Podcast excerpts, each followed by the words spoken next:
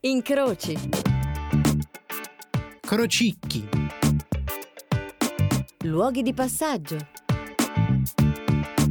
Intersezioni.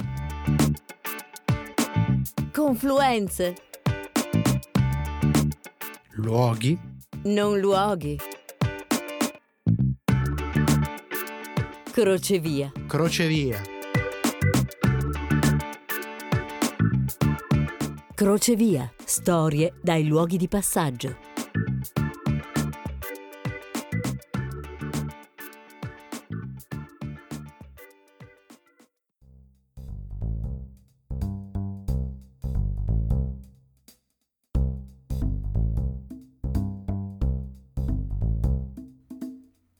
C'è una folla che si accalca, freme, l'ansia è tangibile, poi una luce verde e il suono di ingranaggi che si mettono in moto rumorosamente. C'è un primo momento di sollievo. Ecco che finalmente i bagagli cominciano ad apparire sul lungo anello del tapirulan e tutti scalpitano per lanciarsi sulla propria valigia. Ma se pensate che la tensione sia del tutto sciolta, sbagliate di grosso. C'è una tensione sotto la superficie mentre gli occhi cercano forme e colori familiari, quelli della propria valigia o del proprio borsone. E più il tempo passa, più l'ansia cresce. Dov'è? Dov'è il mio bagaglio? Il terrore di vedere sbarrite valigie e borse dopo un viaggio in aereo è una di quelle moderne paure coltivate a colpi di sentito dire, errori e statistiche da servizio estivo del telegiornale o del blog di turno. Certo, c'è il danno economico, certo i problemi e le scocciature. E poi la ferita di perdere qualcosa a cui magari si era affezionati molto di più di quanto non sia quello che è il valore oggettivo delle cose smarrite. Perché gli oggetti possono diventare molto di più di quello che sono. Prendiamo un pallone da calcio. È un oggetto il cui peso, e non parliamo in termini che fanno riferimento alle bilance, può variare moltissimo. Può essere uno dei tanti, oppure il mio pallone. Quello di un ragazzino giapponese sui 16 anni, che di cognome fa Murakami come il famoso scrittore, aveva di certo il suo peso, al di là della voglia che avesse lui di giocare. Glielo avevano infatti regalato qualche anno prima i suoi compagni di classe, quando lui ha dovuto cambiare scuola. Ci hanno scritto sopra l'anno, il nome della scuola e un augurio. Buona fortuna. Poi nel 2011 c'è stato il violento tsunami che ha sconvolto l'isola del Giappone e scatenato il disastro di Fukushima. Murakami è sopravvissuto, ma nel disastro ha perso tutto, pallone incluso. Che certo, per lui aveva un valore affettivo molto grande, ma questo deve essere diventato enorme un anno dopo, quando quel pallone è tornato si è fatto un viaggio di circa 5.000 km sbucando su una spiaggia dell'Alaska, sulle sponde della Middleton Island, dove una coppia, David e Yumi Baxter, lo ripescano. Caso vuole che lei sia di origini giapponesi, così decifra quella scritta con il nome della scuola e l'augurio e riesce a restituire il pallone al suo legittimo proprietario. Bentornati ad una nuova stagione di Crocevia per scoprire storie e persone dagli incroci e dagli incontri più disparati, luoghi di passaggio reali o metaforici che siano, comuni o magari inaspettati, come quelli che si possono conoscere solo inciampandoci contro. Io sono Paolo Ferrara e come al solito sarò il vostro ospite, portandovi nelle storie che ho raccolto e ascoltato per voi. Come sempre, pochi nomi o nomi cambiati se necessario per questioni di privacy. Le storie di oggi hanno a che fare con un crocevia molto fisico, non un luogo specifico, ma un oggetto che rappresenta il viaggio per eccellenza, il bagaglio.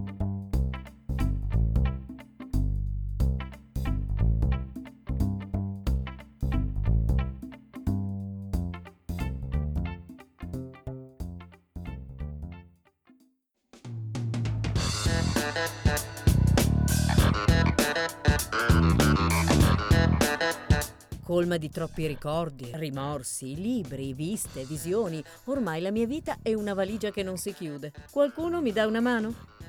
Gesualdo Buffalino. Io sono un buon darwiniano e dato il pensiero comune sull'evoluzionismo e sulle teorie comportamentali, dico che siamo come delle valigie che servono a continuare il passaggio di geni. Peter Greenaway. Al giorno d'oggi si fa una valigia con l'occhio alla bilancia per non superare il peso consentito in aereo. Se lui aggiunge una cravatta, lei deve rinunciare a un paio di calze. Paul Morin. Adoro volare. Sono stato in quasi tutti i posti dove sono andati a finire i miei bagagli. Bob Hope.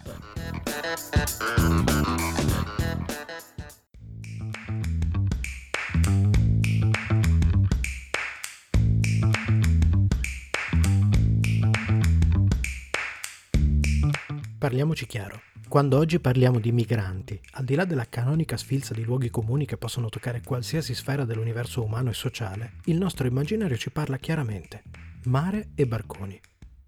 Tutto il resto, il prima e il dopo, per un italiano è qualcosa di puramente accessorio, la cui unica ragione d'essere è quella di portarli in quel fatidico momento in due atti, barcone e sbarco. Poi, certo, arriva tutto il resto, con le derive dettate principalmente dal lato in cui la vostra bilancia privata pende, dando una connotazione o l'altra alla questione o al problema. Prima però c'è quell'immagine che è talmente forte e automatica che sono convinto che la maggior parte di noi, tirati dentro il gioco delle libere associazioni creato da Freud, quello del ti dico una parola e tu mi rispondi con la prima che ti passa per la testa, difficilmente scapperà da migrante barcone. Il mare è sicuramente un momento importante, duro, ma è solo un pezzo di un viaggio molto più ampio e che attraversa molta più solida e concreta terra. E soprattutto per la maggior parte di loro è solo tappa, non punto di arrivo. Insomma, siamo tutti qui a pensare a Lampedusa, alle coste della Sicilia, ma la Liguria? Clavier? La Val di Susa? Se vi state chiedendo che c'entra, se vi è passato per la testa e dov'è il mare, almeno per Clavier e la Val di Susa, il punto è proprio questo. Se nel grande racconto moderno dell'immigrazione non rientrano molto spesso, nella realtà dei fatti hanno un ruolo e un peso notevole in questa storia. Sono i luoghi dove ci sono i punti privilegiati con il quale tentare di attraversare la frontiera e di andare in Francia, soprattutto illegalmente. Perché parliamoci chiaro, giusto per elencare una delle più banali motivazioni sul fatto che la maggior parte di loro può essere interessata più a passare di là dai mangiarane piuttosto che rimanere qui nello stivale la maggior parte di queste etnie, per dire, parla francese. Magari capire e farsi capire può essere una cosa che fa comodo in una situazione come la loro. Quindi, se mi passate il termine, si può dire che qui sia un grosso scalo. Un punto di passaggio intenso dove converge una buona parte di quelli che arrivano laggiù, dalle parti della punta dello stivale. Ma se il mare è un'insidia, pericoloso per sua natura e per il tipo di personaggi con cui attraversarlo, non pensiate che la montagna possa essere diversa soprattutto se non avete la più pallida idea di come sia fatta, o se magari vi viene in mente di attraversarla, per esempio, in pieno inverno. Forse ad una parte di noi piace pensare alla questione soltanto dal punto di vista del mare, perché così possiamo ignorare più facilmente quel pezzo di questa storia che praticamente ci transita in giardino e che spesso, purtroppo, nel nostro giardino ci muore. Perché come il mare, anche la montagna finisce per restituire corpi. È per questo motivo che su questo crocevia sono nati diversi gruppi di volontariato che hanno cercato di creare dei posti che possano offrire un minimo di aiuto a queste persone, non certo per fermarle qui. Non per altro, ma soprattutto perché quelli che arrivano qui non ne hanno la minima intenzione di fermarsi. Anzi, la maggior parte se ne va nel corso della stessa giornata in cui arriva. Ma almeno per offrirgli un po' di informazioni che gli evitino di precipitare in un crepaccio, di farsi male o di rischiare l'assideramento, per esempio e per fornirgli uno spazio in cui riposarsi un momento, mangiare, cambiarsi i vestiti, magari persino farsi una doccia prima della prossima tappa.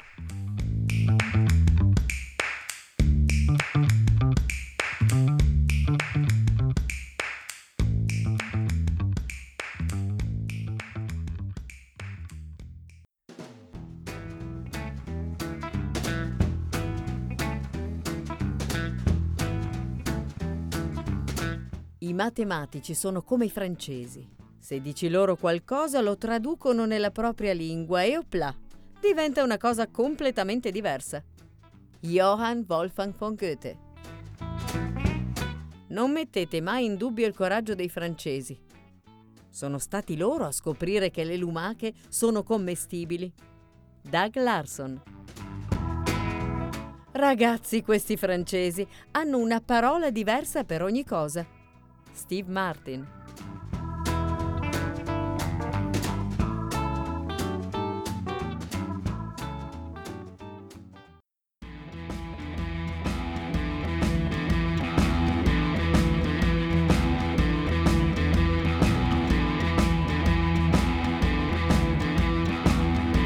Che cos'è un viaggio senza bagagli?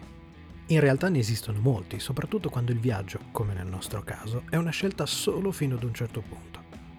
Nei punti allestiti dai volontari, i bagagli hanno un ruolo importante, se ne hai ancora.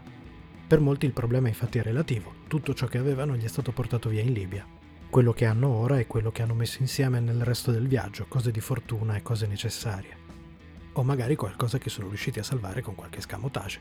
C'è un ragazzo che è riuscito a conservare una moneta, per esempio. Non che sia particolarmente di valore, ma gliel'aveva data sua madre prima di partire e così lui l'ha nascosta attaccandola alla scatola di un dentifricio. E alla fine ha conservato pure quella scatola di cartone. A quel punto del viaggio sono ormai tre anni che l'ha con sé, perché poi, per attraversarlo lo stivale, quando arrivi da migrante, non è che sia esattamente una passeggiata, ci vuole tempo. Un altro, ad esempio, si è portato dietro un sasso. Un piccolo sasso, una roba di quelli che puoi tenere tra due dita. Perché ti porti dietro un sasso? Lo ha raccolto a Nkamba, in Congo. Ah, certo, un simbolo di casa. No, non esattamente. Cioè, per lui è un simbolo, e come?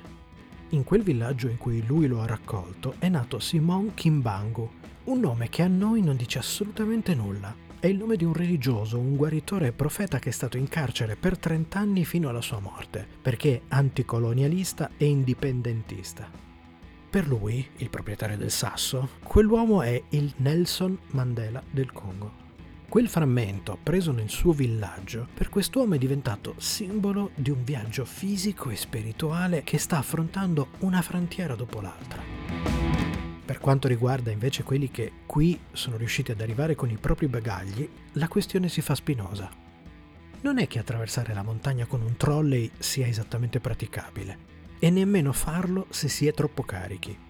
Qui i volontari forniscono loro degli zaini più pratici e così lì questi viaggiatori devono compiere una scelta importante e decidere di prendere con sé solo il necessario.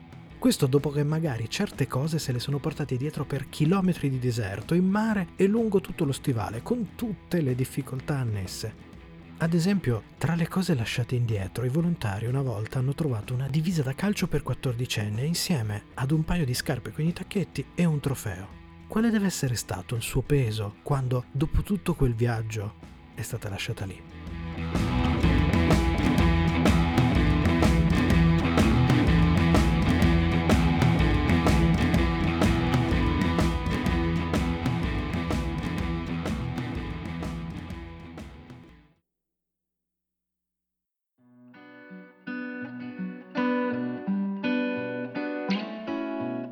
A volte quando sacrifichi qualcosa di prezioso, non stai davvero perdendolo stai solo passandolo a qualcun altro.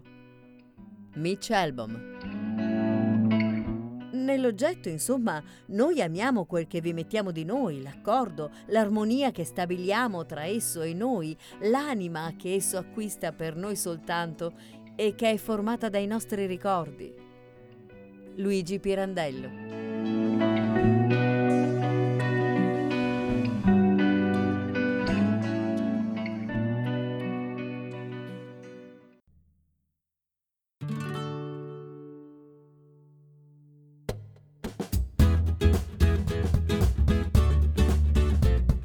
Intorno ad una simile situazione nascono spesso diversi progetti, non solo di aiuto come quelli di cui abbiamo parlato, ma anche con l'intenzione di sensibilizzare, di conoscere, di raccontare. E fondamentalmente fare qualcosa per quello che troppo spesso passa in secondo piano, restituire dignità. Per raccontare, ad esempio, un po' come succede con Crocevia, si cercano storie e vicende, si ascolta quello che le persone vogliono raccontare delle proprie esperienze che di solito è una cosa non particolarmente così complessa. Di solito. Che in questa situazione invece non sia così semplice, se ne è accorta Letizia, che ha pensato di realizzare un progetto fotografico che facesse proprio questo, raccontasse le loro storie. Così ha frequentato il presidio di Clavier per parecchio tempo, cercando di raccogliere storie e il permesso di fare loro delle fotografie. Nonostante il numero di persone passato di lì, in un anno e mezzo totale Letizia ha raccolto appena 15 foto e solo qualche frammento di storie. Come mai è così difficile? Un po' perché molti di loro lì di tempo ne trascorrevano veramente poco. Il loro scopo, come abbiamo detto, è quello di attraversare e vogliono farlo il prima possibile. Ma soprattutto il perché è semplicemente il fatto che la maggior parte di loro non è molto disposta a parlare. Prima di tutto, dopo il viaggio che hanno affrontato, dire che sono diffidenti è un eufemismo. Sono passati attraverso diversi inganni, alcuni decisamente crudeli. Molti di loro sono lì sul chi vive. Come fai a fidarti davanti a qualcuno che improvvisamente, dopo tutto quello che hai passato, ti offre aiuto, cibo e vestiti senza volere niente in cambio? E allora sei guardingo, in silenzio, e se parli dici il meno possibile, perché di paure ne hai collezionate parecchie in questo viaggio. Un viaggio che qui, a questo punto, non è certo ancora finito, tutt'altro. Ci sei ancora dentro, con tutto il dolore e le angosce che si sommano alle paure, ma anche con la voglia di riscatto e il desiderio di farcela. Che affrontare tutto questo richiede sicuramente un certo coraggio, ma soprattutto attributi notevoli. Ma mentre ci sei nel mezzo, parlare può essere difficile, doloroso, Così a noi non resta che raccogliere quello che qualcuno di loro si sente di dare, senza forzare, senza insistere, rispettando la loro dignità.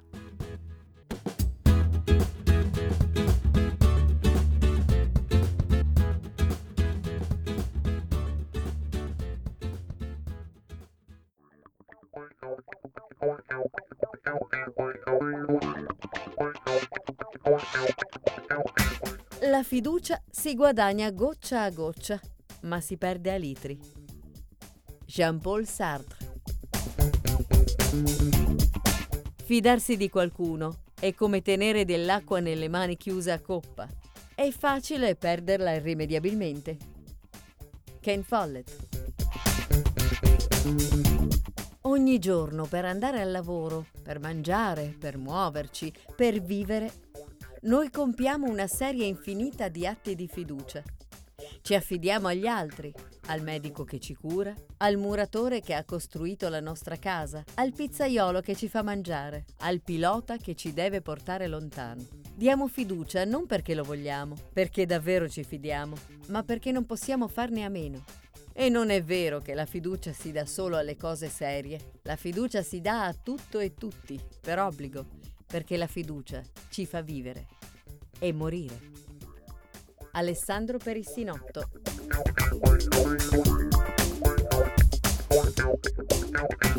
I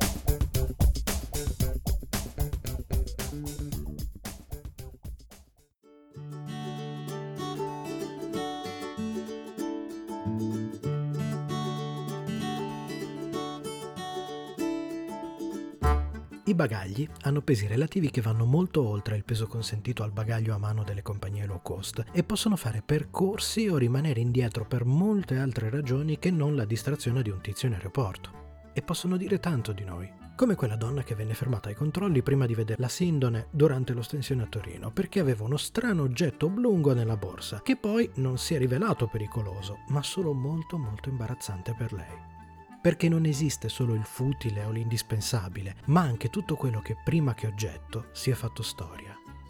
Io sono Paolo Ferrara e questo è Crocevia. Come sempre, prima dei saluti c'è il momento dei grazie. Grazie ad Alessandra Prandi, la voce della sigla e delle nostre citazioni. E come sempre grazie a Radio Home, che è il nostro compagno di viaggio, e della sua squadra in particolare ringrazio Irene Di Pietra, Clara Calavita e Edoardo Pivi per il loro prezioso supporto tecnico. E poi ci sono i miei compagni di viaggio di Sono Cose Serie, la nostra trasmissione sulla serialità a 360 gradi. Michelangelo Alesso, che ha anche creato il logo di Crocevia, e il Matteo, il De Simone Maledetto e Fabrizio Cucci, ancora una volta per il loro supporto tecnico. Il sito www.sonocoseserie.it, oltre alle nostre follie su serie tv, fumetti e oltre, ospita anche i podcast di Crocevia e ovviamente quelli di Sono Cose Serie se volete recuperare. E non dimenticate anche www.doppiat doppiatori.it, il sito del nostro progetto, un web documentario seriale dedicato al mondo del doppiaggio. Trovate disponibili tutte e sei le puntate da guardare una alla volta oppure tutte insieme in binge watching, dove siamo riusciti ad intervistare quasi una trentina di doppiatori. Ci sono, se volete, anche le live in cui abbiamo potuto reintervistarne qualcuno per presentare l'uscita. E ancora ringrazio Irene Bommaci e Giulia Salza che ci hanno regalato alcune delle immagini che popolano i social di Crocevia.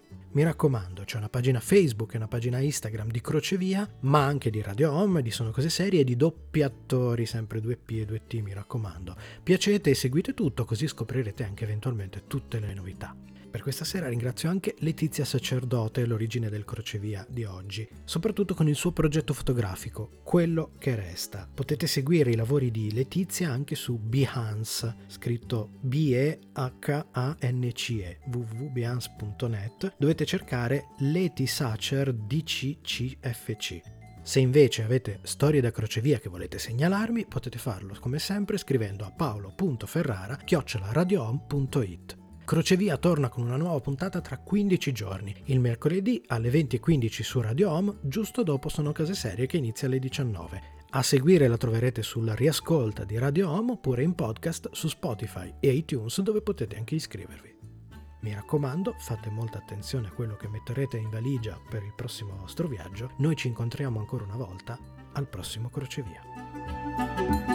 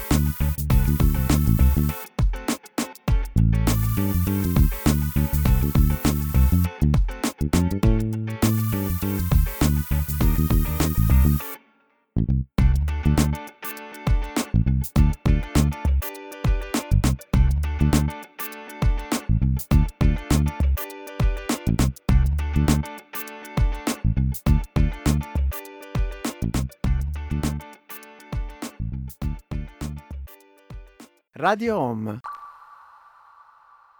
Sono come suono.